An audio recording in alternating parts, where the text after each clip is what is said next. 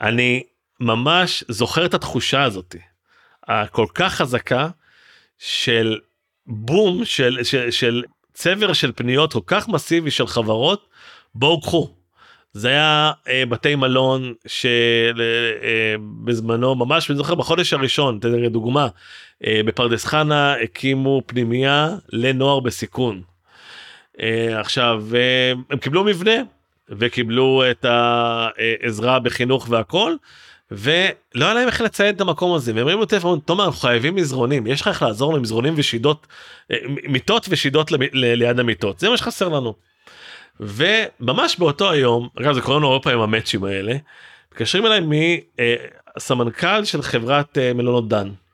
אומר תקשיב אנחנו הופכים עכשיו את קיסריה דן קיסריה לריזורט המיטות פחות מתאימות לנו. אה, יש מצב שאתה מחר בא לקח אותם אני לא חושב פעמיים שולח משאית תומר שמש הוא יזם רובין הודי מקומי שהתארח לשיחה מרתקת על העמותה שלו שינוע חברתי בפרק 44 של הפודקאסט סיפור ירוק בחסות עמותת שינוי אקלים. בעיקר הוא דיבר על איך מנחיתים חלומות על הקרקע ועל יזמות שמתעסקת מלבד באידיאולוגיה גם בלוגיסטיקה. קישורים לכל הפרויקטים עליהם דיברנו תמצאו בדף הפרק באתר הפודקאסט וכדי להישאר מעודכנים עקבו אחרינו בכל האפליקציות הפופולריות, וכמובן בקבוצת הפייסבוק שלנו. פתיח ועפנו. אתם מאזינים לסיפור ירוק, אנשים, סביבה, השראה. כאן נפגוש יזמי אקולוגיה מרתקים שהובילו מאבק, הגו רעיון או חוללו שינוי.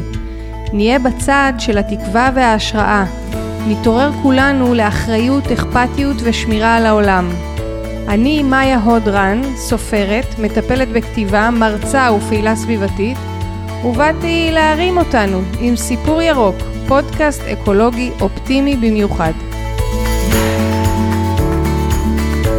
אז היי לתומר שמש, יזם ומנכ"ל של שינוע חברתי. בוקר טוב. בוא נתחיל ממה זה שינוע חברתי. אז שינוע חברתי זה בעצם אה, א' ארגון שקיים כבר אה, עוד חמש שנים. מיזם אה, נקרא לו אימפקט חברתי סביבתי, שמה שהוא עושה זה בעצם פעולה מאוד פשוטה, אנחנו לוקחים עודפים של מוצרים מתעשיות שונות בישראל, מעסקים בעיקר, זה יכול להיות uh, מתחום האופנה, uh, רהיטים, uh, מוצרי חשמל, כל uh, מוצר שהוא עודף, עוד אני אסביר גם רגע מה אנחנו מכניסים בהגדרה של עודף. אנחנו מדברים על מוצרים שרובם הם חדשים לגמרי, uh, או כחדשים. באריזות כאילו. נכון, שהם, uh, האלטרנטיבה שלהם הייתה ללכת כנראה להטמנה בארץ או בחול ממש ככה להטמנה אה, אנחנו מדברים על אה, מוצרים מוצרי צריכה מוצרי אופנה. עוד מעט אני אסביר את התהליך אז תביני בדיוק מה יש לנו שם. ובסופו של דבר מה שאנחנו עושים אנחנו עובדים כחברה לוגיסטית לכל דבר למרות שאנחנו עמותה ללא כוונת רווח. אנחנו מייצרים תהליך שאנחנו קולטים את העודפים האלה בחברות עצמם עוד אנחנו נותנים כמה דוגמאות לזה אה, אנחנו קולטים אותם בחברות עצמם ומעבירים את העודפים האלה דרך המרכז הלוגיסטי החכם שלנו אה, בבית שמש אה, שבו אנחנו מקבלים קריאות ופניות מעמותות בעיקר מרכזי רווחה פנימיות בתי ספר לחינוך מיוחד כל מי שבאמת צריך את הדברים האלה והם אנחנו משמשים להם כ one stop shop ומעבירים אליהם את כל העודפים האלה. שצריך להבין שהכל פה עובד בצורה של b2b, business to business, זאת אומרת אנחנו מדברים פה על כמויות מסחריות, כמויות שיודעות באמת לעשות שינוי גדול גם לאלה שצריכים להיפטר מהם וגם לאלה שזקוקים להם. שהאימפקט שלנו נמדד קודם כל ב, גם ב, כמובן בסביבתי בבניית הטמנה שהמוצרים האלה בעצם נמנעת נמנע, נמנעת ההטמנה שלהם. ובצד השני שזה האימפקט הכי גדול, הוא בעצם חוסך רכש מאוד יקר לעמותות שאנחנו יודעים שעם הכסף הזה הם יעשו משהו אחר טוב לעולם. וואו. אוקיי, אז זה הסגירת המעגל. זאת אומרת, אני אתן רגע דוגמה, אם עכשיו עזרנו לעמותה של יש בה בית לנגמלים מסמים, מין קומונה כזאתי שגרים בה ביחד אה, גברים. אה, שנגבלים מסמים. לאותה מנכ"לית עמותה אותה מנהלת אה, התחנה הזאתי יש תקציב מוגבל. עכשיו היא יכולה עם התקציב הזה לקנות אה, מיטות ומזרונים שעלו לה נגיד 100 אלף שקל לדירה כזאת לרהט וזה או עם 100 אלף שקל האלה לקחת עוד פעילויות או עוד עובדת סוציאלית אה, בחצי משרה שתעזור לה וכמובן שאם אנחנו מפנים את התקציב הזה אנחנו מוודאים גם כן שהתקציב הזה מתפנה לדברים אמיתיים בליבה של אותו ארגון שמקבל. איך אתם מוודאים דבר כזה? אנחנו קודם כל אצלנו הקשר הוא מאוד אישי אנחנו תמיד מזמינים אלינו את המנכ"לים או מנכ"ליות שיגיעו לשיחה שאנחנו שנבין שהם לוקחות אחריות על הדבר הזה. אמ, ואני חייב להגיד שבעולם החברתי בניגוד לעולם העסקי הדברים נורא פתוחים הקלפים פתוחים אין הרבה מה להסתיר אז אנחנו יודעים לוודא יודעים לבוא לבקר אחרי זה גם לראות מה קרה עם הדברים שהבאנו. ואנשים באים גם עם כוונה מאוד אה, אני חושבת אה, שיש בה משהו יחסית טהור לא? אה, לרוב נכון וגם אנחנו יודעים להגיד שבדרך כלל השיחה איתם היא, היא מאוד מאוד פתוחה ומאוד מדברת על האימפקט ועל היתרון של הדבר הזה. אה, וגם עושים שיתופי פעולה הם גם תמיד יגידו לנו על אה, אם הם יודעים על איזשהו עסק שרוצה למסור דברים או משהו כזה אז אנחנו יודעים אה, להגיע הם גם שגרירים שלנו בש, בשטח. לא הבנתי רק את הצד השני דווקא של אלה ש... שרוצים לתת את הדברים. אז בוא נסביר את זה רגע כי זה חשוב כי מאוד. למה שנגיד מזרנים או מיטות שזה דברים שיכולים לחיות שנים לא? נכון אז אני אסביר את זה רגע. אנחנו יש לנו שתי זרמים עיקריים שאנחנו מקבלים מהם אה, סחורות. הזרם המעניין מאוד הוא הראשון הוא אה, קמעונאים, retailers, שזה בעצם, תחשבי רגע שהיום, אני אתן רגע, דוג... אני אתן רגע משהו, אנחנו מדברים פה ב, ב, בסביבה סביבתית. כן. אז בוא נדבר רגע על זה, למשל עולם האופנה המהירה, או אופנה בכלל. רשתות האופנה שאני כרגע לא אנקוב בשמות של אף אחד מהם אבל כולנו מכירים אותם ממרכזי הקניות חברות האופנה הגדולות בישראל, הישראליות וגם הבינלאומיות, 25% בערך, בין 20 ל-25% תלוי ברשת, מהמוצרים שנמכרים ברשת, תקשיבי טוב, הולכים להטמנה או לא הולכים למכירה. לאן הם הולכים אני לא יודע, אבל הם לא הולכים למכירה. זאת אומרת מראש, יש לנו פחת ידוע מראש של מוצרים, זה לא פחת של פגומים, או לא פחת שנגרם מפגם כלשהו או נזק שנעשה לסחורה, אנחנו מדברים על זה שאנחנו מייצרים 25 אחוז יותר ממה, ממה שאנחנו הולכים למכור. פש, זה לא יאמן. ועדיין אנחנו מרוויחים על זה. שואלת בטח למה זה קורה? אז אני אגיד לך את הסיבה שלי, דימוי בופה של בית מלון. כשאנחנו באים לארוחת בוקר בבית מלון, אנחנו אוהבים שיש את כל המנות טריות לאורך כל שעות האכילה. זאת אומרת, אם, אם אותו חדר אוכל בבית מלון פתוח מ-7 עד 9, אנחנו רוצים שבשעתיים האלה עד 8.59 יהיה את כל המנות, ועכשיו מה קורה איתם אחר כך? אותו דבר גם בתחום האופנה. אנחנו רוצים שיהיה את כל המידות, את כל הגזרות, את כל הצבעים.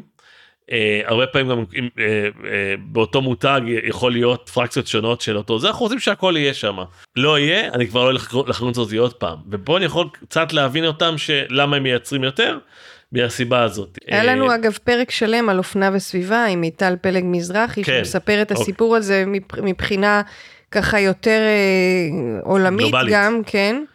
אבל uh, אתה נכנס פה לאיזה שהן רזולוציות. נכון, אגב, הרבה מאוד מהמחקרים הם, הם נמצאים בישראל, נתת פה את מיטל כדוגמה, אבל זה, זה, אנחנו uh, יודעים לשים לב לבעיה, אנחנו לא יודעים כך לפתור אותה בישראל. כן. Uh, אגב, זה גם מותר, כל מה שאמרתי עכשיו הוא חוקי לגמרי, אין שום בעיה לקנות ולהשמיד, זאת אומרת, אין, אין פה, בעולם כבר יש חקיקה נגד זה בחלק מהמדינות, בישראל ממש לא קרובים לזה עדיין. עם הממשלה החדשה אני בכלל לא יודע כמה זה ישתנה. כן. אז דיברנו פה רגע על עולם האופנה. ועולם הריטיילרס שבעצם אה, אנחנו מקבלים מהם את העודפים שלהם זה יכול להיות מחברות אגב כשנדבר פה על עודפים שלהם אנחנו מדברים פה על מיליוני מוצרים בשנה כן זה לא משהו של אה, זה לא איזה כמה שקיות מחוץ בדיוק, לחנות זהו, בסוף בדיוק. ה... וגם כל חדש עם הטיקט. רגע עוד דוגמה בתחום הזה זה, זה עולם המזרונים בשיטה האמריקאית אתה קונה היום מזרון איכותי היום מזרונים עולים לפחות 3,000 שקל למזרון איכותי אתה קונה את המזרון ואחרי 100 יום אתה מחליט שאתה לא רוצה אותו. לאן הולכים כל המזרונים שאף אחד לא רצה? הם הרי לא הולכים למכירה, אנחנו לא יודעים למצוא אותם במכירה ביד שנייה. חברות שלקחו אחריות, מה שנקרא אחריות תאגידית אמיתית, יצרו איתנו קשר ומעבירות לנו על חשבונם את המזרונים האלה כל שבוע שחוזרים מבתים של אנשים. מה אתה אומר? ואנחנו תורמים, תקשיבי טוב, 3,000 מזרונים בשנה אנחנו תורמים. עכשיו מזרון זה אחד המשאבים העיקריים ביותר לאחד ההוצאות הגדולות ביותר לעמותות בייחוד לפנימיות בתי אבות uh, סיעודיים. ואנחנו מדברים על מזרוני מזרונים פרימיום מזרוני טמפור מאוד איכותיים שאנחנו מקבלים. Uh, אני לא אגיד עכשיו ממי כי החברות לא אוהבות שאני חושף אותם uh, בפומבי אבל אה, אה, זה גישה מדהימה. וואו. אה, אה, שאותם, אגב, גם חברות ענק וגם חברות אה, קטנות משפחתיות עושות את זה. אגב זה גם כלכלי, כלכלי להם להביא את זה לנו ולא עכשיו להתעסק באחסון שזה לצורך העניין או במכירה.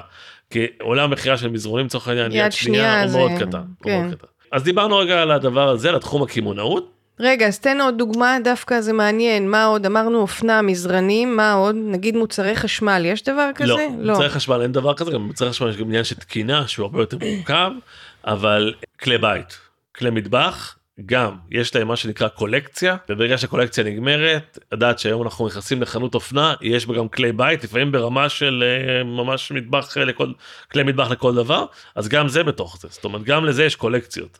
כי יכול להיות שב-2021 כל המחבטות טפלון היו מיידית אדומה, אבל ב-2022 זה כבר לא מתאים. זה כבר לא מודע, זה. כבר לא עושה לי את זה. בדיוק. אני רוצה, אז אנחנו, אני רוצה אה, זה- להחליף את כל המטבח. נכון ואני אומר if you can beat them join them ובוא נהפוך וואו, את זה לא, זה למשאב. פשוט לא ייאמן. אנ- אנחנו נותנים בעצם למוצרים האלה אה, חיים.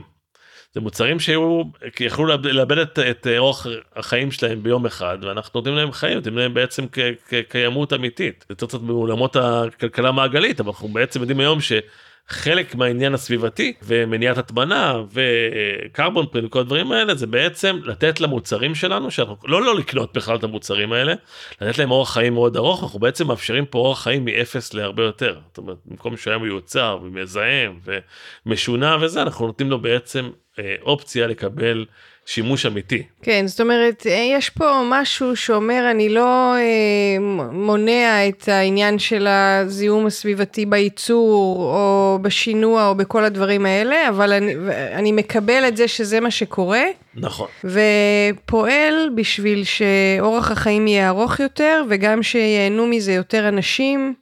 נכון וגם אנחנו בואו ניקח רגע את העניין החברתי אה, בישראל אני לא עסוק בלספור כמה עניים יש אבל אני יודע כמה פניות אני מקבל בחודש מעמותות שמטפלות בעוני אמיתי ואנחנו יודעים להגיד שהדרישה רק הולכת ועולה כל הזמן כלפינו אנחנו יודעים שהמצב היום. אה, העומס על uh, עובדות סוציאליות למשל הוא אדיר מבחינת גם מספר האנשים שמטפלות בהם. וכשאני מקבל פנייה מעובדת סוציאלית בעיר מסוימת נגיד בעיר בית שמש שהיא קרובה מאוד למחסן שלנו אז אנחנו מקבלים המון פניות. אז אם הייתי מקבל בעבר פנייה אחת בחודש היינו מקבלים היום אנחנו מקבלים הרבה יותר מזה עם אה, מצוקות אמיתיות. ולצורך העניין אה, אם מישהו הולך לישון אה, בלילה על מזרון מרופט וישן שהוא מצא ברחוב במקרה הטוב כן במקרה הרע הוא ישן על השטיח וגם על זה נספר עוד מעט. אז אנחנו יודעים להגיד שהערך של אותו מזרון הוא הרבה יותר מהערך הכספי של ה-2,000-3,000 שקל האלה. כן. יש לו ערך הרבה יותר משמעותי שלא לדבר על זה שמנענו בעיות גב לאותם אנשים אה, ומנענו אה, אה, השפלה הרבה פעמים באיך שהם מתלבשים ונדבר על נספר קצת סיפורים על זה אבל רגע אני רוצה שנייה לדבר על הזרם השני של המוצרים שמגיע שהוא טיפה יותר מורכב לניהול. אנחנו יודעים להגיד היום שבאורח חיים המודרני והסטנדרטים שנקבעו בעיקר על ידי חברות ההייטק כל העולם המשרדים אה, בישראל עבר שינוי מאוד גדול בעשר שנים האחרונות והיום יש ממש יש תחרות על העיצוב אה, למי יש את המשרד הכי יפה הכי חדשני הכי מעוצב וחברות הייטק הכי מנוכר, אני אוסיף. אה, לא תמיד אגב לא לא לא תמיד אני, לא, אוקיי. אני חייב להגיד שדווקא לא תמיד דווקא לפעמים נראה ש... אה, לא, תמיד, אני לפעמים נכנסת למשרדים ואני אומרת כאילו, אוקיי, הבנתי שזה שיקי ומגניב וזה, אבל זה כל כך קר. נכון נכון חבר'ה, זאת אומרת, גם מה לשים קורה? ארסלים בפינת המנוחה זה גם קצת או. אה, זה. אה, או חדר כושר או זה ועוד פעם גם בזה אני אומר אני לא מתווכח עם זה אבל חלק מה, מהתופעה הזאת גרמה לזה שהמשרדים האלה מחליפים את העיצוב שלהם כל שנתיים בממוצע. כשאנחנו מחליפים את העיצוב שלהם זה מחליפים הכל. זאת אומרת זה גם התמי 4 צריך להיות באותו צבע וגם הריפוד של הספות וגם הכיסאות וגם השולחנות וגם הזה. ועכשיו ברגע שחברה כזאת עוברת משרדים חדשים או מחליפה את הריהוט שלה אנחנו מקבלים פה כמויות אדירות של רהיטים ושל מוצרי חשמל שהם כחדשים הם לא חדשים ואנחנו מגיעים אליהם עם סבלים ועם משאיות שלנו. הצוות מקצועי אין פה מתנדבים בתחום הזה אוקיי? זה צוות מקצועי לגמרי שאנחנו הכשרנו אותו גם לדעת לספר את הסיפור שלנו וגם לדעת לה- להעמיס את הדברים בצורה נכונה. אנחנו מגיעים למשרדים האלה ואנחנו ממש מפרקים אותם אנחנו בוחרים רק את מה שאיכותי ואז לצורך העניין אם בכיסא ב, ב, ב, בלשכה של אה, אה, מנהלת או מנהל אה, יש שתי שולחנות ספה קטנה כיס, כיסאות אורח וכיסא פניאומטי שלא יודע כמה הוא עלה אלפי שקלים וזו תמונה יפה על הקיר ולפעמים אפילו כל מיני מרצ'נדייז הדברים האלה מחר יהיו בדירה של עולה חדש. או במשרד של עמותה או עכשיו אנחנו עולים המון במסגרת אה, מבצע שנקרא מקיימים שאנחנו נספר לך אותו גם כן אחר כך אה, עם כל משהו לעלייה מאוקראינה ומרוסיה שזה אנשים שעולים ליטרלי בלי כלום כן. עולים באמת עם מזוודה בלי שום דבר ואנחנו אה, במסגרת המבצע הזה שנקרא מקיימים בעצם מאבזרים אותם אם אני רגע שנייה אשלים את התמונה אז מקיימים היום יודעת לתת למשל ל... בוא ניקח דוגמה את עיריית בת ים שקולטת נגיד 500 אה, אה, עולים חדשים מאוקראינה ורוסיה אז היא יודעת לתת להם היום מזרון שדיברנו עליו קודם. יודעת לתת להם בגדים קצת להתחיל את החיים לא עכשיו בגדים לכל החיים כמה בגדים בסיסיים להתחיל קצת את החיים עם מה שנקרא מותגים היא נותנת להם אה, ריהוט שהוא היה ריהוט משרדי אבל הוא ברמה כזאת שהוא אין סיבה שהוא לא יהיה גם ריהוט שאני הייתי מת לדבר כזה בבית. תמיד זה עץ מלא תמיד זה מאוד איכותי אה, כיסאות לימוד, לימוד לילדים אם אפשר גם איזה מחשב אולי אפילו אם יש לנו. אה, מיקרוגל שהיה בפינת קפה באיזה חברת הייטק שאף אחד לא השתמש בו בגלל וולט ובעצם אנחנו מצליחים לייצר סל משתי הזרמים האלה שדיברתי גם הזרם הקמעונאי וגם הזרם של המשרדים סל מאוד מכובד במקרה הזה לעולים חדשים וזה גם יכול להיות אה, מעון למקלט לנשים ש...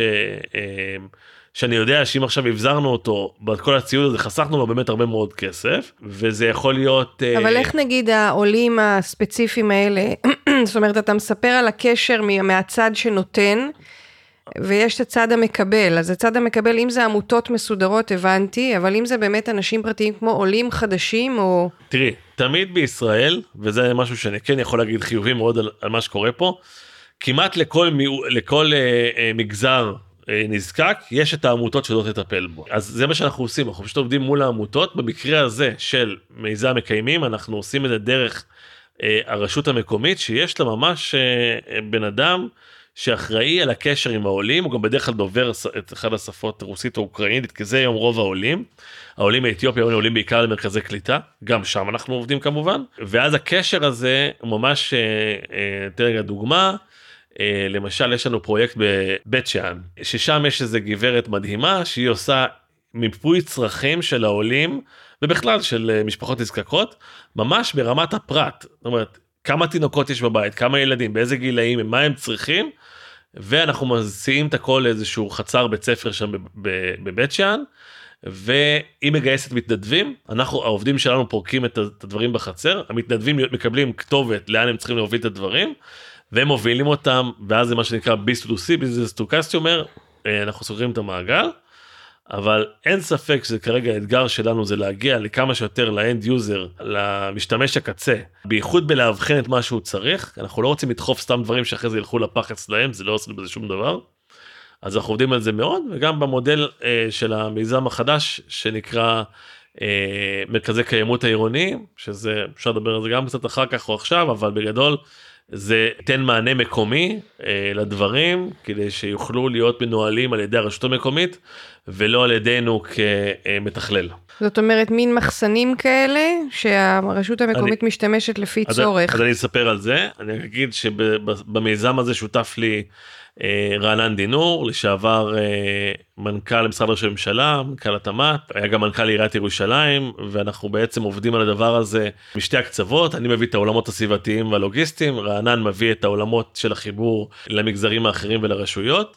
אה, ואנחנו מתחילים עכשיו פיילוט ראשון עם עיריית ירושלים עיר מאוד מאתגרת להתחיל את הפיילוט כזה שהכוונה היא בעצם שבמרכז כזה אני אקח רגע דוגמה ממש פרטית בוא ניקח דוגמה של אה, ריהוט אוקיי.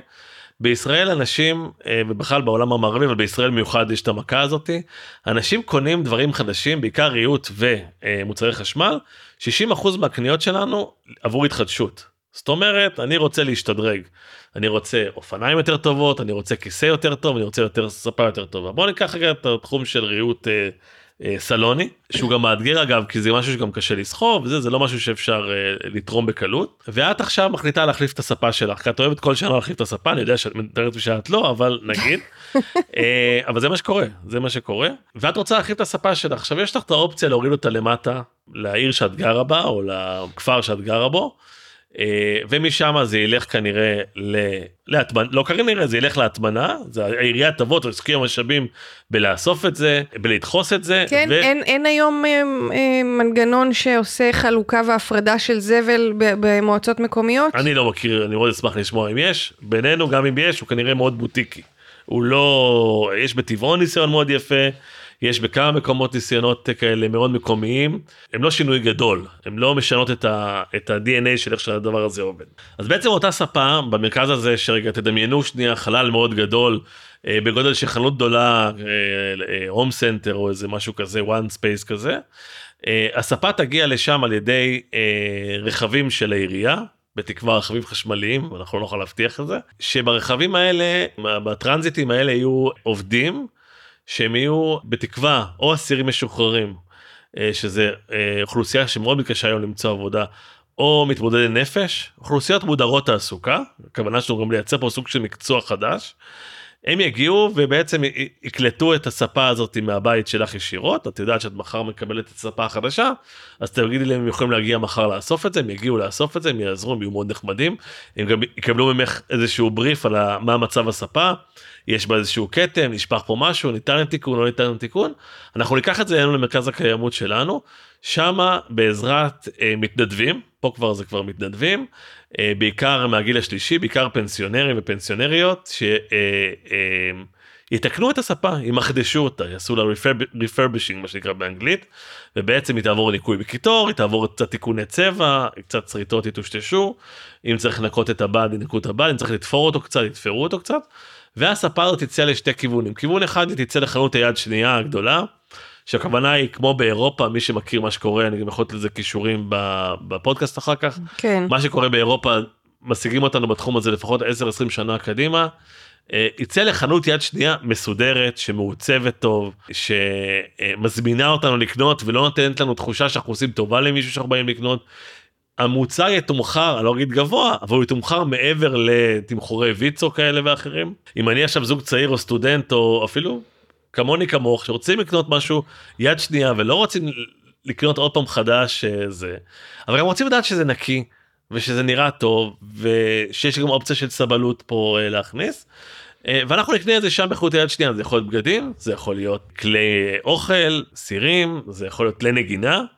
זה יכול להיות מכשירי כושר שאנחנו יודעים שאנחנו קונים ואז רוצים להיפטר מהם אופניים מוצרים כאלה כל מרכז קיימות יחליט בעצם מה סל המוצרים שהוא רוצה להציע, להציע והזרם השני ילך לרווחה. זאת אומרת עובד או עובדת סוציאלית יוכלו להגיע עם wish list אה, או עם אותה משפחה שזקוקה לאותם הדברים ולרכוש במרכאות אני אומר ב- ללא כסף את אותם הדברים ולקבל את זה או בהובלה עד הבית או בסיוע אה, של אחד מרכבי העירייה של הובלה.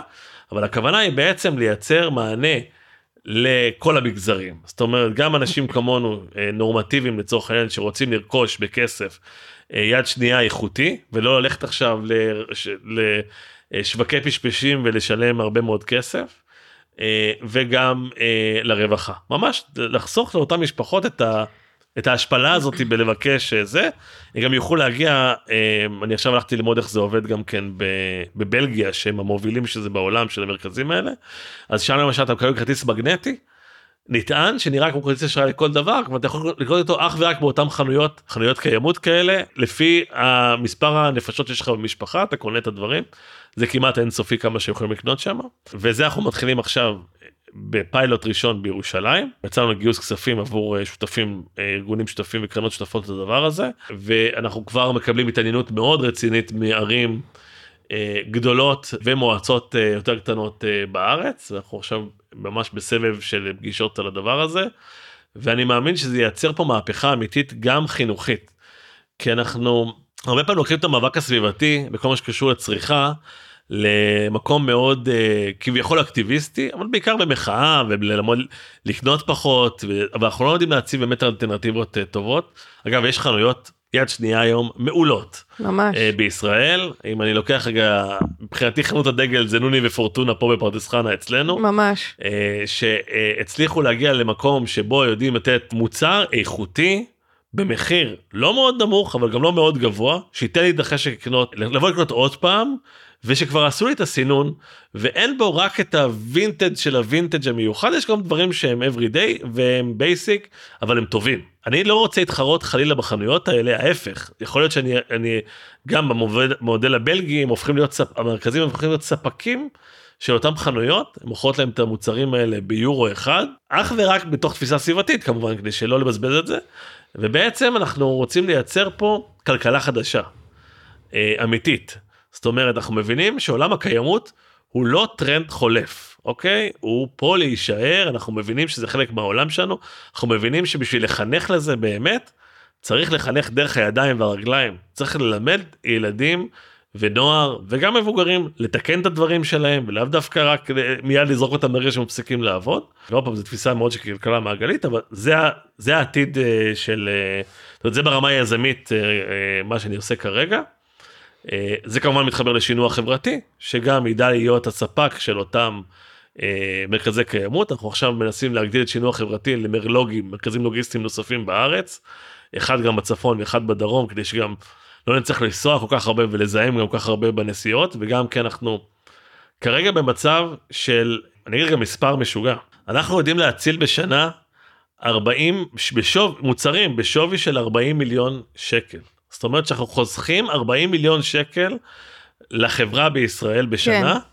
ואני יודע שאני יכול היום להגדיל את זה לפחות פי 4 לפחות פי 4 הצוואר בבוק שלי הוא לוגיסטי לגמרי הוא תקציבי במשאיות עולות הרבה מאוד כסף אה, עובדים זה דבר לא לא מן הסתם זה משאב לא זול בטח עובדים איכותיים שיודעים גם לעשות את ההסברה מעבר לזה וגם אה, אחסון היום האחסון הוא היקר ביותר שהיה אי פעם בישראל אה, למטר מרובע.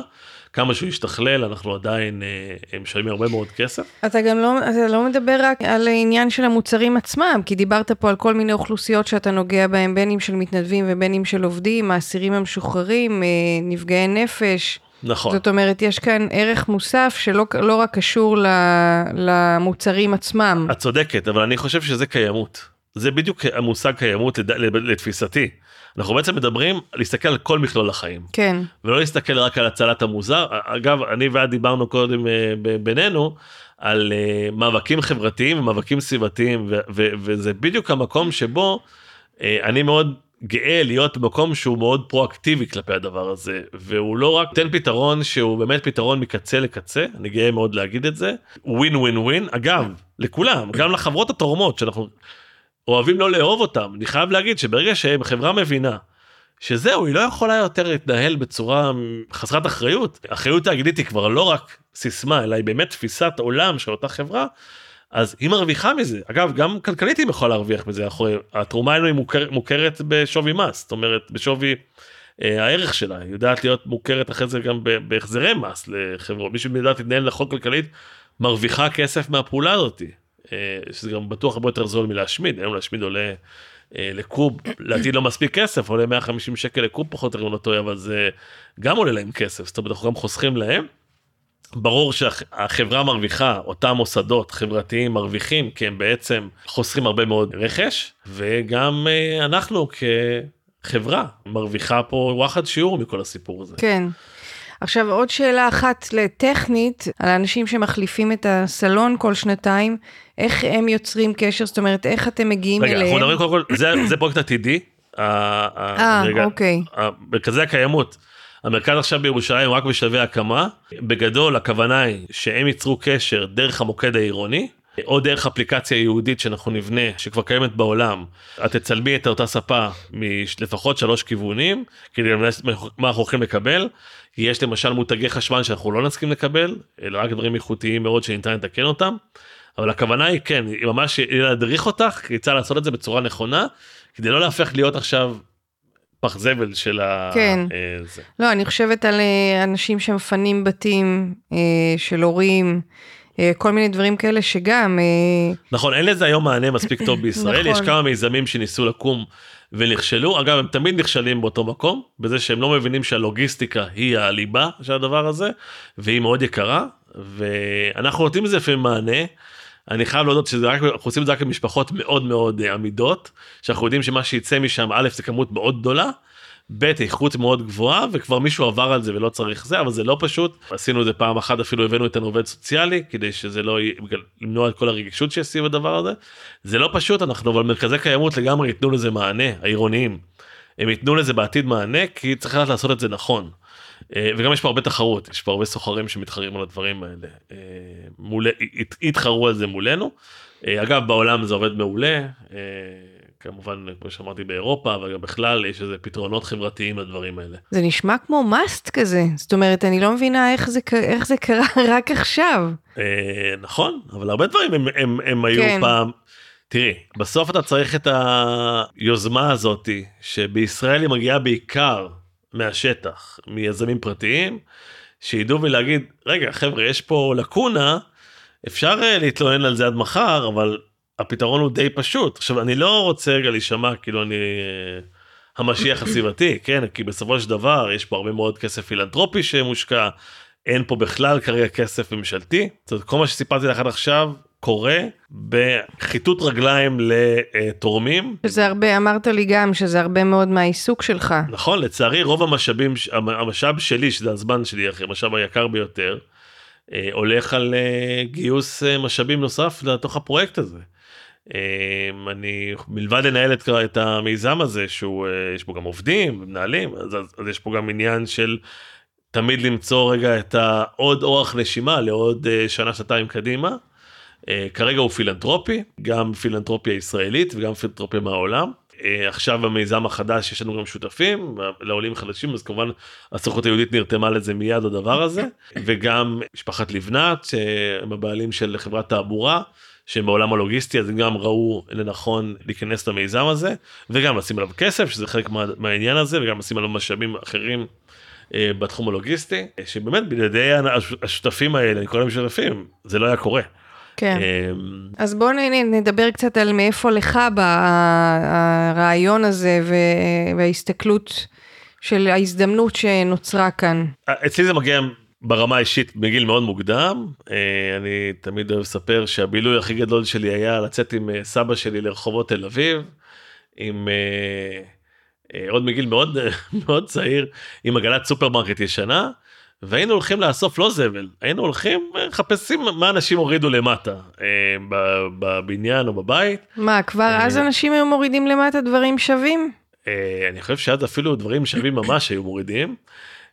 בייחוד היינו צובעים בעיקר בצפון תל אביב אז גם שם יש יותר דברים והיינו אוספים אני זוכר מכונות תפירה ישנות ועד רמה של מכונות כביסה אה, כלי עבודה המון אה, והייתי לומד לתקן אותם. אה, יחד איתו ולשפץ או לפרק אותם ולעשות בהם משהו אחר או להוציא את החומר גלם או אם היה לי משעמם אז לפרק את הברגים ולמיין אותם. אני לא חושב שסבא שלי ידע מה זה קיימות או מה זה זה הוא היה ממש היה דריבן מהדבר הזה היה לו ממש איזשהו פשן להצליח לתת חיים לדברים האלה. גם ממנו למדתי את ההתעסקות הטכנית ואת הנגרות. לפרק להרכיב. בדיוק זה גם צריך קצת לדעת להפעיל כלי עבודה. אה, והיינו אני זוכר שפעם אחת אה, אה, מצאנו מחוץ לאולפני עד ארצי למפעל של עד ארצי של התקליטים. מצאנו מחרטת תקליטים זה, זה מכונה שחורטת את, התקליטים מדברים פה לפני 30 שנה בערך אה, יותר אפילו. שעוד התקליטים היו היו מיוצרים כן כן. ארצי היו אה, משהו והיינו לקחנו אותה והפכנו אותה למלטשת את המכונה הזאת ממש זוכר את כל איך התרגשתי מזה שהצלחנו למצוא לזה להשמיש אותה. להשמיש את זה וכן אפילו אולי עובדת עד היום ואני זוכר אותנו לוקחים אה, שהוא אה, מאוד רצה לבנות לי כלי עבודה אז היינו לוקחים היינו הולכים מחפשים בלנדר ישן והופכים אותו גם כן למלטשת מסתובבת או למקדחה זה, זה פשוט אה, זה ראייה אחרת על החיים. ומאז ככה אני מנסה למצוא את ההזדמנויות האלה בכל מקום שאני רואה את הדבר הזה. אספר לך עוד משהו מעניין אני הקמתי עם בן דוד שלי שהוא גם ככה גדל איתי באותו באותו בוק, אותו הסבא, כן. כן. אה, הקמנו קבוצת פייסבוק שנקראת הג'נקיה, שיש בה היום 94 אלף איש חברים בקהילה, והג'נקייה היא בעצם בית לאנשים כמונו. אה, אנחנו אה, אנשים מעלים בג'נקייה אני חושב שבערך 15-20 פוסטים ביום של דברים שהם ראו ברחוב. אה, אבל הם בעצמם לא רצו להעמיס אותם אליהם הביתה אז הם מעלים אותם עם כתובת ומיקום ואנשים אחרים עוד מהקהילה באים ומעמיסים אותם ובעצם אנחנו מייצרים פה כלכלה חדשה קהילה ממש שיודעת לסחור בלי כסף אה, עודפים שיש לנו בבית זאת אומרת ממש אגב זה לא קשור לשינוי חברתי זה אמנם אחד בהשראת השני אבל אה, אני ממש מזמין את כולם להיכנס. אותו רעיון זה נכון, אותו נכון, רעיון. נכון בדיוק. זה להפוך, אה, לא רוצה להגיד זבל לזהב, אבל זה לתת ערך, אני כמובן אוהב להשתמש במושג, לתת ערך למשהו שהערך שלו בשבילי הוא אפס, אבל בשביל מישהו אחר הוא מאוד מאוד גדול. מדהים, זה קורה גם היום, אני חייבת להגיד, גם באופן ספונטני, בקהילות. בקבוצות אה, מקומיות. נהדר. אני פרסמתי ביום שבת האחרון, אה, פה מישהו זרק איזה מיטה, פרסמתי את זה בקבוצה, מישהי יצרה איתי קשר, שלחתי לה תמונות, וזה טאק, לקחה את המיטה. זה מדהים. עכשיו למה זה חש... למה בעצם מרכזי הקיימות העירוניים האלה הם כל כך חשובים שדיברנו עליהם קודם? כי בעצם הם, הם, הם ימסדו את הדבר הזה. כן. ובהצצה קטנה בג'נקייה אפשר לגלות כמה אנשים זורקים דברים. לא יאמן. בייחוד באזור העירוני אגב זה מאוד במתח... באזורים העירוניים זה מאוד מאוד חזק. בייחוד בקהילות במעמד סוציו-אקונומי סוציו גבוה את תראי יותר דברים. אני אה, אחד הבילויים שלי ושל הילדים שלי הם כבר יודעים את זה הם כבר מכירים את הזה. זה לעשות איזשהו סיבוב קטן בקיסריה כל פעם תמיד למצוא איזה משהו שאחרי אה, זה הולך לבית מלאכה שלי אני גם יש לי בית מלאכה אני יודע אני אה, מתעסק בעיקר בנגרות ובכל מיני חומרים אני בונה מהדברים האלה דברים אחרים עכשיו סיימנו לבנות עגלה לאופניים נגרר לאופניים ממיטת תינוק. איזה יופי. אני גם יכול להעלות את זה גם כן לקישור שלנו וזה ממש נהיה בילוי משפחתי גם ביום שבת אנחנו הולכים בבוקר למזבלה של המושב הילדים משחקים שם מבחינתי זה זה מגרש משחקים. מלא הפתעות. מלא הפתעות כן אז זה הג'נקייה אה, ממש מומלץ כי זה באמת זה זה עולם חדש אנשים הקימו עסקים סביב הג'נקייה גם של הובלה של דברים לאנשים וגם של אה, שיפוץ ותיקון ואנחנו מעודדים את זה. כי אנחנו אומרים אם הדבר הזה יודע לתת לאנשים גם פרנסה זה בכלל אה, נהדר זהו וזה זה כאילו ככה קצת בשביל להשלים את התמונה. וגם קצת את החיבור על המקורות שלי אז דיברתי איתי קודם על מזון לפני שהקמתי את שינוע חברתי אני עבדתי כמעט ארבע שנים בארגון שנקרא לקט ישראל. זה ארגון הגדול ביותר בישראל להצלת מזון. אה, שזה ממש כשמו כן הוא מציל מזון שהיה עומד לפוג תוקף. כן היה לנו גם פרק על זה עם מיכל ביטרמן על 아, אה, בזבוז מיכל, המזון. כן מיכל היא מקצוענית עולמית בתחום כן, הזה. כן. אה, ואני חייב להגיד גם כן בגאווה גם בתור לקט ישראל לשעבר שלקט ישראל הוא אחד הארגונים היעילים ביותר בהצלת מזון. ישירות מהחקלאי שם יצא לי לנהל עשרות עובדים ביום שכל מה שהם עושים לצוותים שהיו יוצאים בבוקר להציל מזון ישירות מהאדמה ממש לקטוף את הדברים בבוקר מוקדם מאוד אה, ואז להעביר אותם דרך המרלוג הענק של לקט ישראל לארגוני נזקקים שם האופרציה היא מאוד מורכבת זה כל. גזר שאתה מציל הוא הופך להיות פצצת זמן מתקתקת עד שהוא פג תוקף. מה זה זה מזון שלא מצליחים אה, שהחקלאים לא מספיקים. נכון מסיבות בעיקר אה, שיווקיות מחליטים לא למכור אותם או שהגיעו כבר למכסה מסוימת ורוצים לעצור את ה... והיום היום התשומות הן מאוד יקרות, כל מה שקשור לקטיף, לעובדים, זה, זה מאוד יקר, לפעמים זה לא שווה את זה. זאת אומרת, למשל, אם עכשיו כתבתי אפרסמונים בשיא העונה, המחיר שלהם היה 4 שקלים לקילו, ובסוף העונה הם מגיעים לשקל לקילו, כבר לא משתלם לי, כי רק הקטיף עולה לי שקל וחצי לקילו, אז אני מוותר עליהם. אגב, הם גם יעשו לי נזק, הם יביאו לי עוד מזיקים. אני קורא ללקט ישראל. הם מגיעים לפעמים ביום למחרת כבר הם מגיעים אוספים את זה ומחלקים את זה מיד למי שצריך ושם באמת הבנתי שהפתרון הוא לוגיסטי. וזה חשוב מאוד להבין. אין פה משהו מאוד סקסי הפתרון הוא בסופו של דבר ב, ב, אגב תסתכלי על רוב המיזמים הסביבתיים בסוף הפתרונות הם טכניים ועוד פעם אני לא מזלזל באקטיביזם מחאתי או בשינוי תפיסות או בשינוי חינוך זה פשוט לא התחום שלי. בסוף הלוגיסטיקה תמיד אני אומר יש לנו אה, בכפר אחד צריך לדמיין בוא נדמיין שיש בכפר אחד שתי בארות באר אחת עולה על גדותיה כל הזמן והמים נשפכים מהצד ויש אה, עודף של מים אה, שכבר עושה לנו איזשהו נזק ובאר אחת אף פעם לא מצליחה להתמלות. והפתרון הוא פשוט לקחת דלי ולהעביר את המים ממקום למקום או צינור, תלוי כל אחד ביעילות שלו, ולהעביר את המים מכאן לכאן. לא, אני היום יודע להגיד, זה, לא, אני לא איש מדע ולא, ולא בעולם של מספרים, אני יודע להגיד בוודאות היום מתוך, מתוך מה שאני רואה בשטח, יש מספיק לכולם. השפע הקיים הוא אינסופי. הוא אינסופי. אמ, ואנחנו מייצרים הרבה מעבר למה שאנחנו צורכים, בטח הרבה מעבר למה שאנחנו משתמשים בפועל, וכל מה שצריך לעשות זה פשוט איזונים, זה פשוט לאזן את זה, והפתרונות הם לא פשוטים. בסוף צריך משאית ונהג לכל דבר כזה. אז אתה דואג למשאית והנהג. נכון. בעצם... אז, ב... אז בעצם בלקט ישראל קיבלת איזושהי השראה לרעיון הזה של לקחת מאיפה שיש יותר מדי ולהעביר לאיפה שאין בכלל. נכון ואז בלקט ישראל הייתי הייתי שם מנהל התפעול של כל התחום החקלאי ואז בעצם אה, זה לא רק חקלאי שם נכון זה גם מדובר על עודפי מזון מהרשתות. מהרשתות אה, מעט בעיקר אה, בעיקר חקלאי והרבה מאוד מזון מבושל שגם מצריך התעסקות מאוד מאוד מורכבת.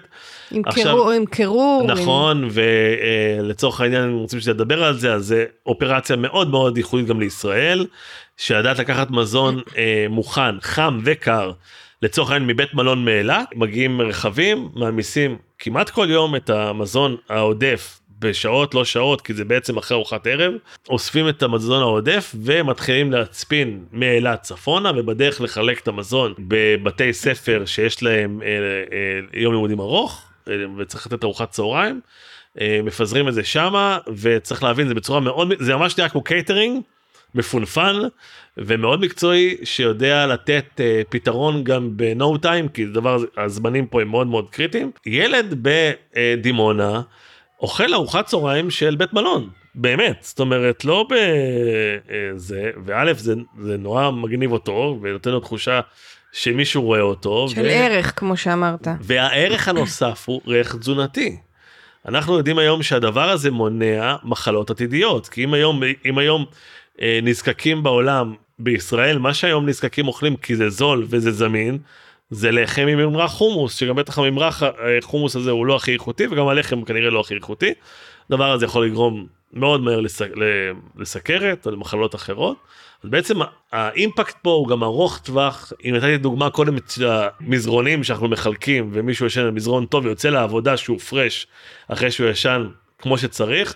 או אותו ילד שאוכל ארוחת צהריים במקום עוד סנדוויץ' שאוכל ארוחה חמה, דבר מאוד משמעותי. וגם יש פה, אני חושבת, כן מהבחינה הסביבתית שאתה פחות אה, מחובר אליה, אבל אני חושבת על זה שנעשו פה כל כך הרבה מאמצים מבחינת, אתה יודע, גידול הקטניות והירקות ומה שזה, ואחר כך בישול של האוכל. לא, אני מאוד מחובר לזה, אני, אני, אני אומר, אני חושב על זה, כל דבר כזה זה משאב.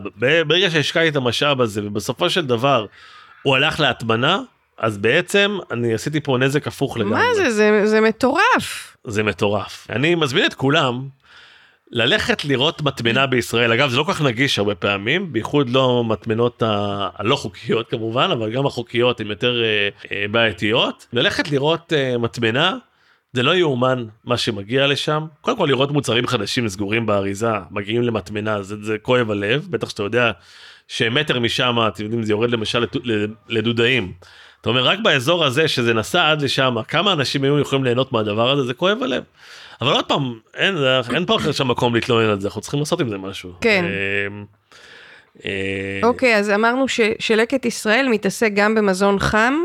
נכון. מבושל. נכון. ש, שמגיע למקומות הנכונים במקום להיזרק. כן בדיוק. אוקיי ואז אתה היית שם מנהל תפעול. נכון בעצם הייתי אחרי כל התחום החקלאי שם עבודה מרתקת אה, נורא כיפית אתה מסתובב כל היום בכל הארץ בשטחים חקלאיים ומטייל וזה ומנהל אופרציה מאוד גדולה אבל באיזשהו שלב הרגשתי שבוער בי כבר להרים משהו משלי.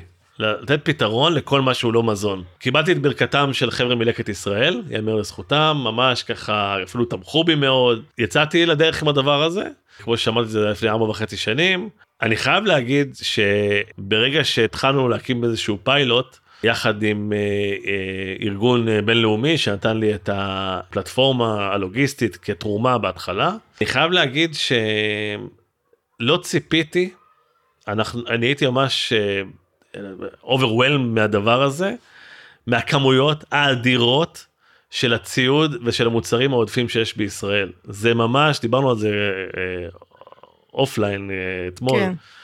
אני ממש זוכר את התחושה הזאת, הכל כך חזקה של בום, של, של, של צבר של פניות כל כך מסיבי של חברות, בואו קחו.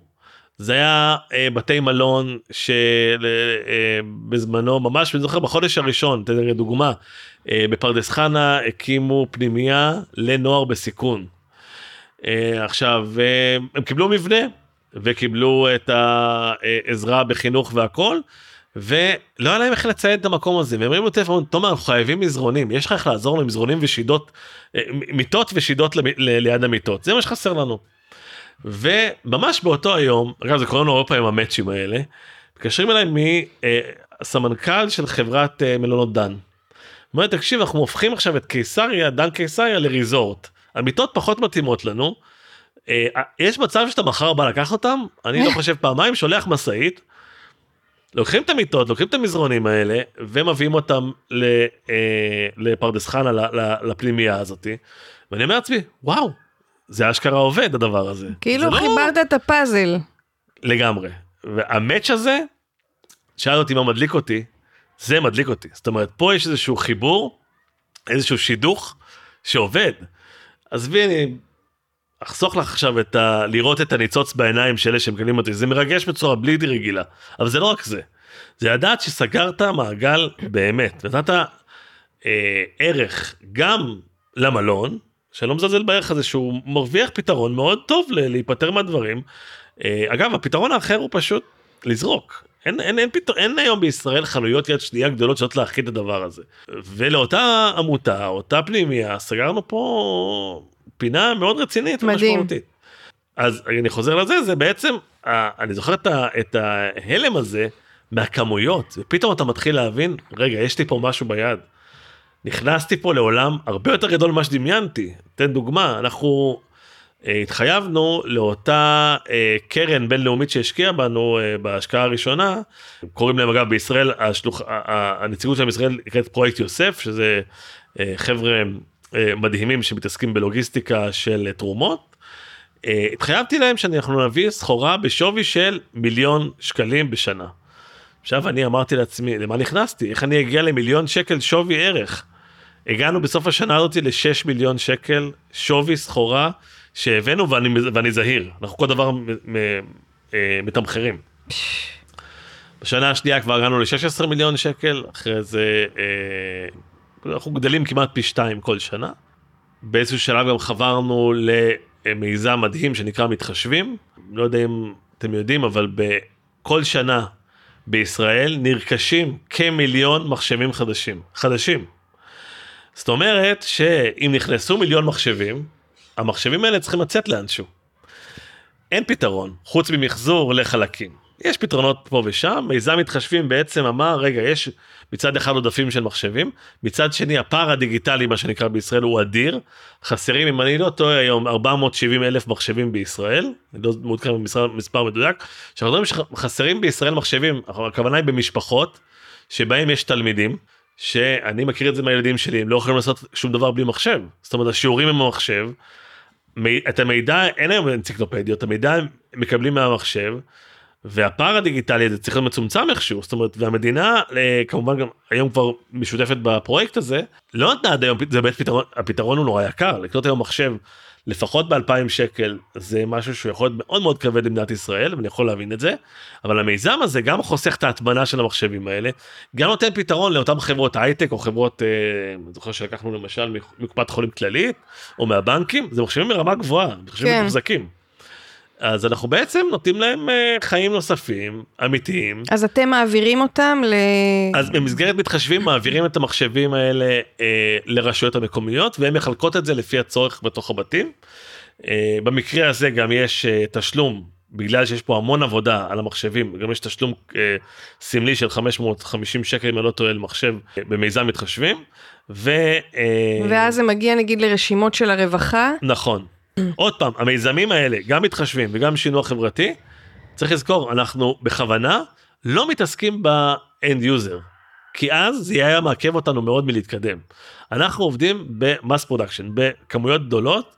אה, אגב, אני רק חייב לציין משהו מדהים על מתחשבים. עוד פעם, הוא שותף, הוא לא חלק משינוע חברתי, הוא שותף שלנו. כל המחשבים, 100% מהם מתוקנים על ידי חבר'ה שעובדים במשקם, רובם מתמודדי נפש, או בעלי מוגבלויות פיזיות אה, קשות וקלות, והם מתקנים את, 100% מהעובדים הם אה, שמה, הם מתקנים את המחשבים בצורה מדהימה.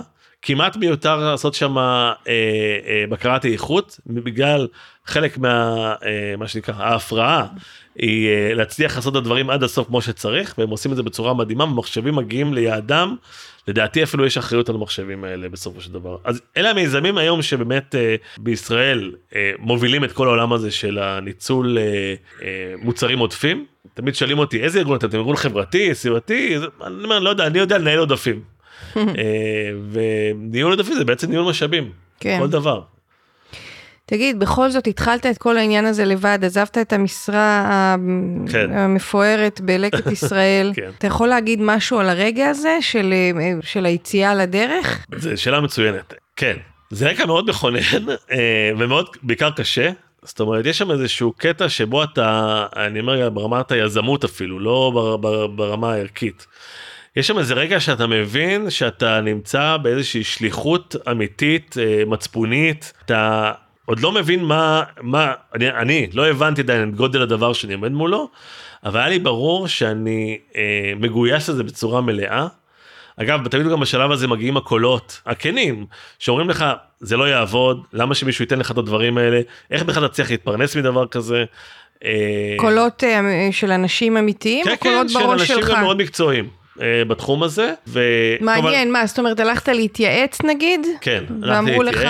ואמרו לי, אין סיכוי שהדבר הזה יעבוד. כי גם היו עלויות... ניסיונות אה, לפני, אמרת, עם כל מיני אה, יוזמות. כן, יש יוזמות מקומיות שעובדות מצוין, אבל אין יוזמות שעובדות ברמה הארצית, חוץ מבתחום המזון עוד פעם, שזה לקט ישראל, אבל אני ידעתי שזה הולך לעבוד, וגם אני ידעתי שאני, יש לי את הידע הלוגיסטי לעשות את זה, וזה חשוב. זאת אומרת, אני, הרקע שלי הוא בכלל חקלאי, אני הייתי חקלאי רוב חיי, אתה חקלאי, אתה יודע לעשות הכל.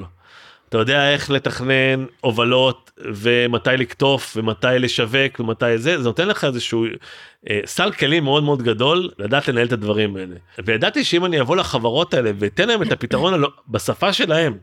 לא אבוא ואגיד להם תקשיבו אם תתרמו לי את הבגדים שלכם זה יחסוך לכדור הארץ זיהום לא אני בא אליהם ב, ב, בגובה העיניים ואומר תקשיבו אני יודע אה, כמה זה מעיק עליכם העודפים האלה ואני אתן לכם פתרון לוגיסטי בשפה שלכם. אה, כלכלה. בדיוק. ובכלל ו... אה, יש גישה כזאת היום בעולם הסביבתי שמדברת על זה ש... שהפתרון יבוא משיתופי פעולה שיהיה להם גם רווח כלכלי, כי זאת הדרך היחידה אה, להזיז משהו. בוודאי, כן. דאבל אימפקט זה מאוד מאוד חשוב, אה, אה, זו תפיסה שאני רואה אותה לגמרי מול עיניי כל הזמן, ואני גם חייב להגיד רגע, כי זה חשוב לי רגע גם להגיד ליזמים לעתיד מה שנקרא. כן. מאוד מאוד חשוב האידיאולוגיה, וזה אין מה לעשות זה הדרייב החזק ביותר הדבר הזה אבל גם חשוב לבוא עם לבוא עם כלים אמיתיים להצליח לעשות את השינוי אה, ולא רק עם כלים שכוללים לדעת לזכור את ה... לעשות סקירה טובה למה העוולות שקורות, אלא גם לדעת איך לתקן את זה בצורה אמיתית, פרואקטיבית מאוד, ואני חושב שזה גם מה שמאוד הניע אותי בשלב הזה, שהיה לי תחושה שאני יודע איך לעשות את זה. למרות התחזיות הלא... נכון, נכון. עכשיו יש תמיד אני אומר את זה גם כשאני נותן ייעוץ ליזמים חדשים, יש רגע, זה נשמע לא טוב אבל זה חשוב להבין את זה, יש איזשהו רגע שאתה צריך שנייה לתת גז ולעצום עיניים.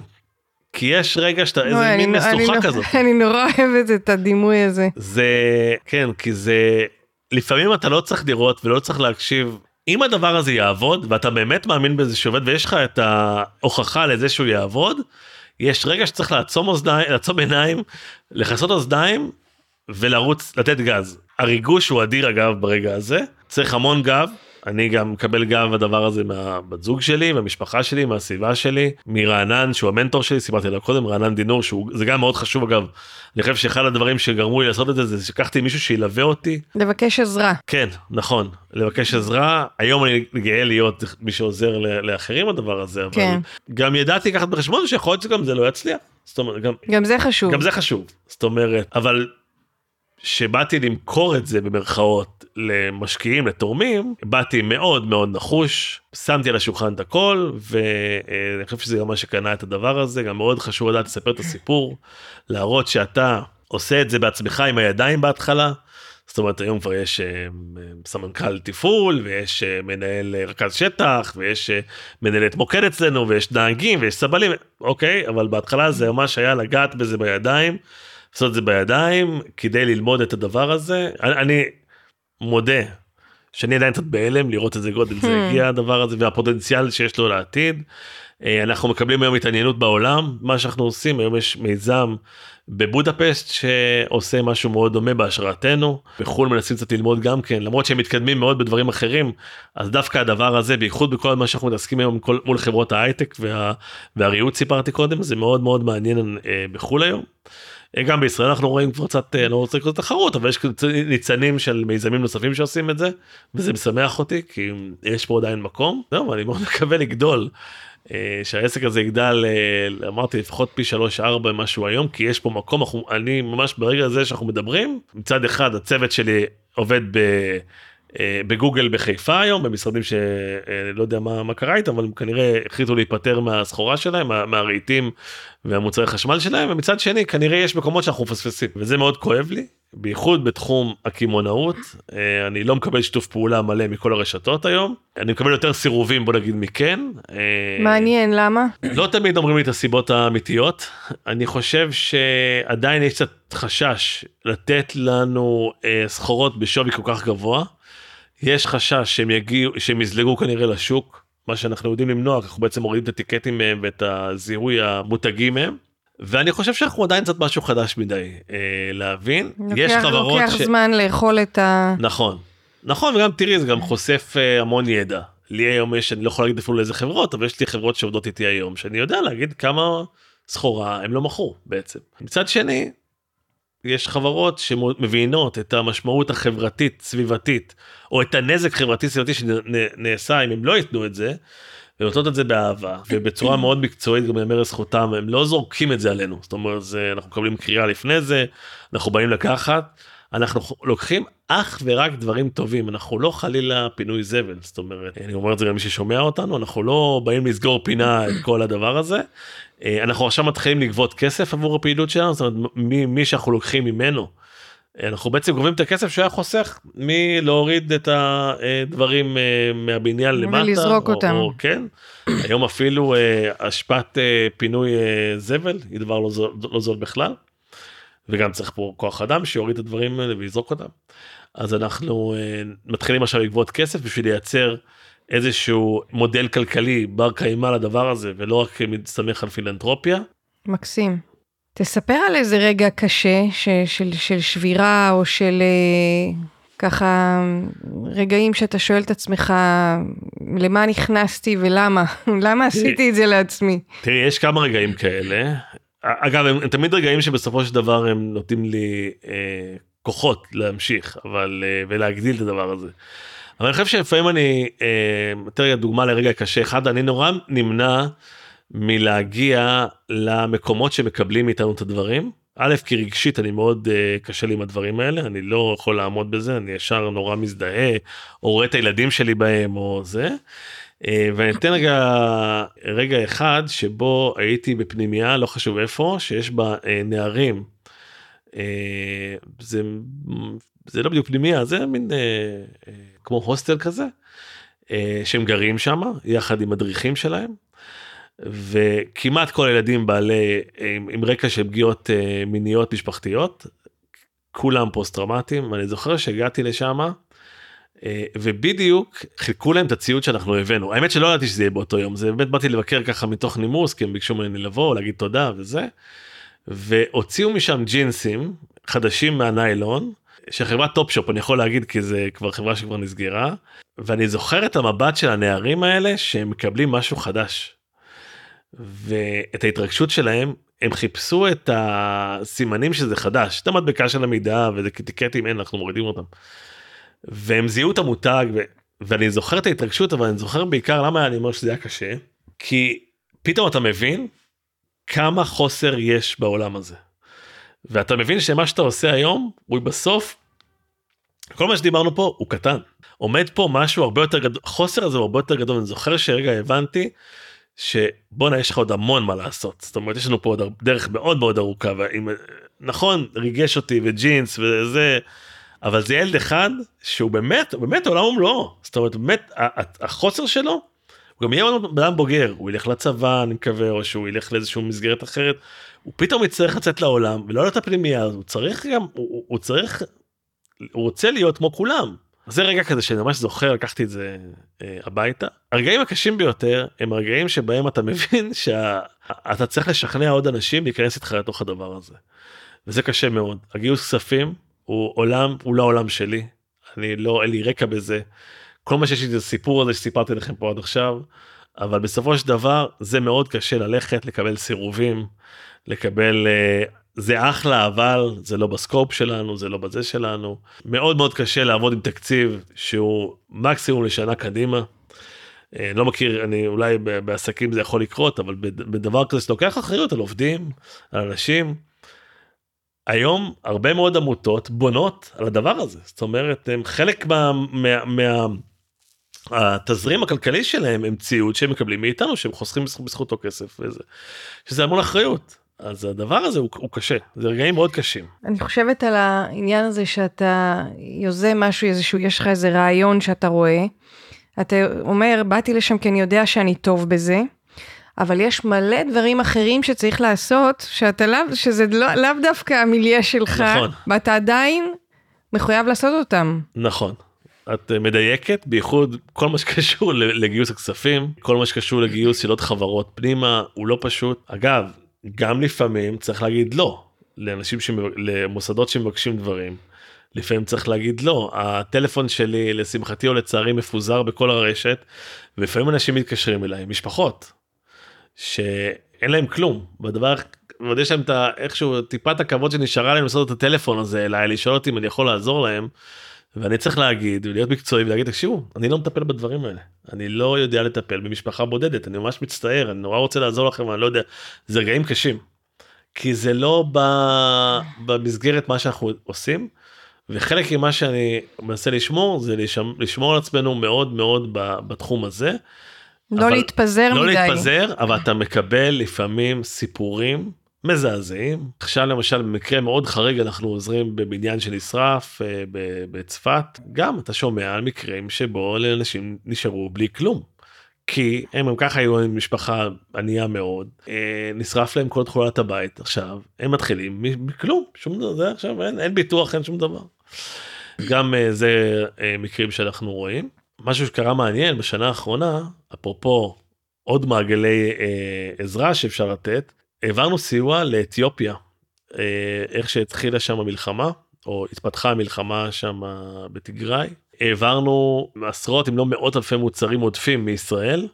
בעיקר מוצרים שנשארו אחרי הקורונה בעודף מאוד גדול בחנויות הפיזיות בכל מיני רשתות. אה, וגם ציוד להגנה מקורונה מסכות מה שגם יכול להיות ציוד רפואי לכל דבר. אה, ועשינו פרויקט מאוד גדול יחד עם פרויקט יוסף שזה ארגון שסיפרתי לך עליו קודם אה, והעברנו אה, מטוס מלא, מטוס קרגו מלא, סחורה, לאתיופיה, זאת אומרת שגם בדבר הזה הצלחנו לייצר מהעודף של העודף נתינה משמעותית מאוד. אגב שם חיכו, חיכו לנו בשדה התעופה חשבו שגם אני אגיע והשותף שלי והם חיכו לנו שם בשדה התעופה להגיד לנו תודה שתי שרים מהממשלה האתיופית להגיד לנו תודה על מה שאנחנו מביאים כי הם היו ממש בשוק מהדבר הזה גם במקביל סיוע לאוקראינה עשינו אה, אה, וגם למי שמגיע לישראל מאוקראינה סיפרתי קודם זאת אומרת אנחנו מצליחים לייצר כל הזמן לתת כתובת לעודפים האלה ואני גם אומר כל הזמן לחברות. ולעמותות בישראל תאתגרו אותנו תפנו אלינו תבקשו מאיתנו עוד ואני אומר גם לחברות על החברות התורמות וגם אני ממש בא לנצל רגע אם זה בסדר לבקש אם מישהו מכיר אנשים שעובדים בחברות אה, קמעונאיות בתחום האופנה בתחום המזון היבש אה, טקסטיל כל דבר ריהוט תפנו אותם אלינו יש לכולם עודפים אנחנו יודעים את זה זה בסדר זה בסדר לייצר בעודף כל עוד העודף הזה מגיע למקום טוב. ולהיכנס לשינוע חברתי לאתר שלנו ללמוד איך זה עובד אצלנו לראות אנחנו נותנים שם גם דוגמה אה, לאימפקט, איך נסגר המעגל, איך מקום, איך עודף של חברה אחרת הפך להיות לנכס של אה, עמותה בישראל, ואנחנו לא מאוימים מעבודה קשה, אנחנו רוצים להגדיל את, את עצמנו, בשביל זה אנחנו צריכים להראות שיש לנו אה, יכולות גבוהות. התפוקה. אה, נכון, נכון, נכון. אנחנו היום מפעילים אה, אה, אה, בחודש אה, עשרות ימי משאית, שאני חושב שזה משאב אדיר יום אה, זה, אנחנו גם חיים במדינה שזה כל כך קל לעשות את זה בה.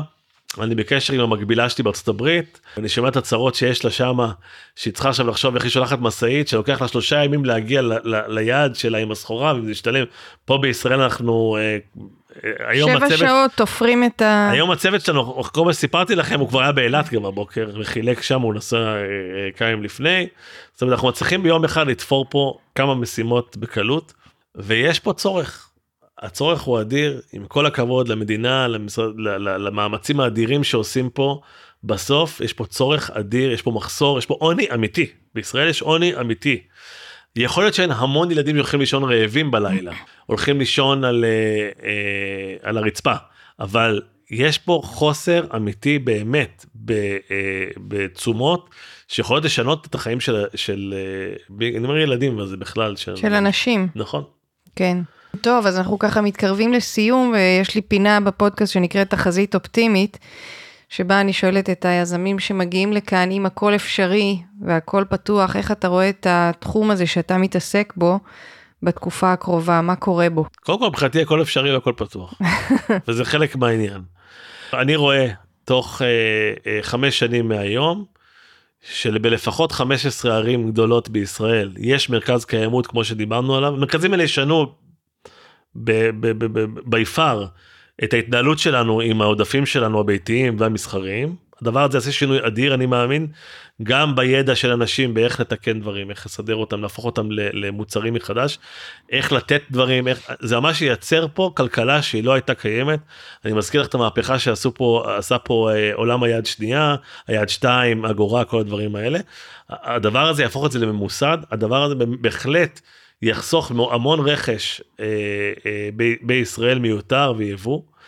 אה, אז אני רואה פה לפחות אה, אני, אני מקווה מאוד 15 רשויות מקומיות שייכנסו איתנו כשותפות לפרויקט הזה אני רואה עוד את, המו, את המודל של שינוע חברתי מתרחב לעוד מרכזים לוגיסטיים בישראל ואני רוצה שזאת תהיה ממש כלכלה נוספת שאנחנו נדע שאנחנו באים לקלוט משהו אנחנו חושבים קודם כל האם הדבר הזה כבר קיים אנחנו הולכים לקלוט חדש. אגב אני ממש לא רוצה ללכת נגד הקמעונאים ונגד החברות ההייטק. תמשיכו להחליף זה בסדר אני לא מתבייש להגיד את זה. אנחנו נמצא לזה כבר את הפתרון הראוי. אנחנו ניתן לזה חיים. הדבר הזה מייצר תנועה. אגב אני מקבל את זה קצת ביקורת מדי פעם על זה שאנחנו אה, מעודדים בעצם ייצור עודף. יכול להיות זה לא המקום שלי לעצור את הייצור עודף המקום שלי הוא לתת פתרון ברגע שזה כבר קורה. יש לך משהו ככה להגיד ליזמים בתחילת דרכם? כן אז אני אומר את זה עוד פעם גם את ה... אה, שתי, שתי דברים חשובים אחד. לדעת שיש לכם באמת ביד משהו שעובד, לבדוק את זה, לשים לב שזה לא רק פנטזיה, אלא יש לכם באמת יכולת לבצע אותו, למצוא שותפים טובים וליווי טוב ו mentoring אה, אה, אה, שידע לתת לכם את המענה, לא המקצועי, גם הרגשי, לדבר הזה, ולרוץ קדימה. אגב, הסיכון ולסכן בדבר הזה הוא גם מאוד חשוב, יש פה גם איזשהו אלמנט שאם אתה לא מסכן אתה גם לא, לא מעז מספיק, ולהתקדם, כי יש פה כמה ואקומים מאוד מאוד גדולים שעדיין לא נסגרו. ועם כל הקושי שלי של דברים שקורים בישראל ויש לי קושי גם המון ביקורת לגבי דברים שקורים פה יש כאן עדיין עדנה יש פה איזשהו מקום בישראל מאוד מאוד גדול ליזמות פרטית שמגיעה מהשטח. אז עם כל הביקורת שלי יש גם את הדבר הזה שזה מדהים אז נכון שבהתחלה לא מתייחסים אליך אבל שאתה מצליח פתאום כולם זה זה בסדר וזה חלק מהעניין אבל תעשו את זה כי זה, זה כיף אדיר. זה עושה טוב אני חושב רק על מה זה עשה לילדים שלי לדעת שדבר כזה קורה בתוך הבית ואיזה משמעות יש לזה לסביבה שלי וכמה אנשים מקבלים מזה זה מאוד נהנה זה לא קל אתה לא מתעשר מזה זה גם חשוב להגיד אבל זה אה, מכניס עניין אדיר ואתגר לחיים ומשמעות המון משמעות כן. אז אתה אומר שהרקע שלך הוא לוגיסטי, ויש איזה אה, לימודים שעשית, או איזה צד שבו התפתחת מבחינה אקדמית, או משהו כזה? אה, לא, אני אה, אה, גם אה, מה שנקרא תיכון לא סיימתי. אה, אני גם יש לי הרבה מאוד הפרעות קשב וריכוז, אה, אני מאוד מתקשה, לא קראתי ספר מחיי, אה, מאוד קשה, מתקשה בקריאה וכתיבה. אני גם חושב שזה היה חלק מהעניין, אני חושב שזה הדרייב שקיבלתי מה... אה, אני לא רוצה לקרוא לזה מגבלה כי אני לא רואה בזה מגבלה אבל אני חושב שזה זה מאוד מאוד הגדיל אצלי את הסקרנות מצד אחד ואת כושר האלתור ואני חושב שזה משהו שליזם הוא מאוד מאוד חשוב. אני עובד אה, סלחו לי כולם בלי תוכניות ללא תכנית אם כן עם אסטרטגיה מאוד מובנית אבל אה, אין לי תוכנית עבודה אני חושב שההזדמנויות שאנחנו מקבלים בדרך. הם התוכנית הטובה ביותר שיכולה להיות וחלק מההצלחה של שינוי חברתי זה זה שהוא הצליח לשנות את עצמו בשנים האחרונות ולהתאים את עצמו לצרכים. אני חושב שראיתי את זה מאוד חזק גם בקורונה שעמותות הרבה פעמים נתקעו עם זה שהן עושות משהו אחד ופתאום אה, שינו להם את כל סדר היום והן היו צריכות אה, לדעת לאלתר ואני רואה שאני חושב שלנו את הצלחה מאוד גדולה בתקופה הזאת כי ידענו מאוד מהר להשת, להשתנות. גמישות אה, כזאת. גמישות מחשבתית, כן, כן. ממש. אז אני, אמנם אין לי רקע אקדמאי, ו... אבל אה, אני חושב שיש לי חושים מאוד טובים ויש לי יכולת אה, אלתור ומחשבה יצירתית אה, שמאוד מאוד עוזרים אה, לי כל הזמן לבחון מחדש את הדברים. אני שוקל כל הזדמנות שבאה לפתחי. אני לא מודד אותה באיזשהו מדד אה, אה, אקדמי כזה או אחר, או בכלל אני מאוד נמנע ממספרים.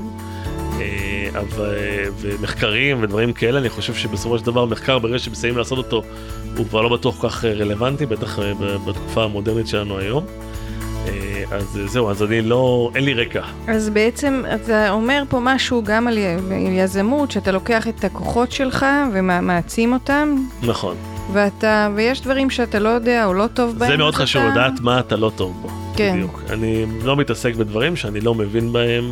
אה, המון גופים, אה, עוד פעם אני אגיד את זה, כמונו עושים המון מחקרים בתחום, אני לא טוב בזה, אני לא עושה את זה. אה, השטח הוא המחקר, הנייר לקמוס הכי טוב בשבילי, אני רואה שיש עודפים ואנחנו מטפלים בהם וזה זה מוכיח את הכל מבחינתי. כן, זאת עצה טובה. כן. תומר שמש, תודה רבה שבאת, היה מרתק. תודה על ההזדמנות, אני מאוד uh, שמח, גם היה נורא כיף. תודה רבה על ההאזנה הסבלנית שלכם. אני הייתי מאיה הודרן, ואנחנו ניפגש בפרק הבא של סיפור ירוק. בינתיים, שנהיה טובים לעצמנו, לזולת, לעולם.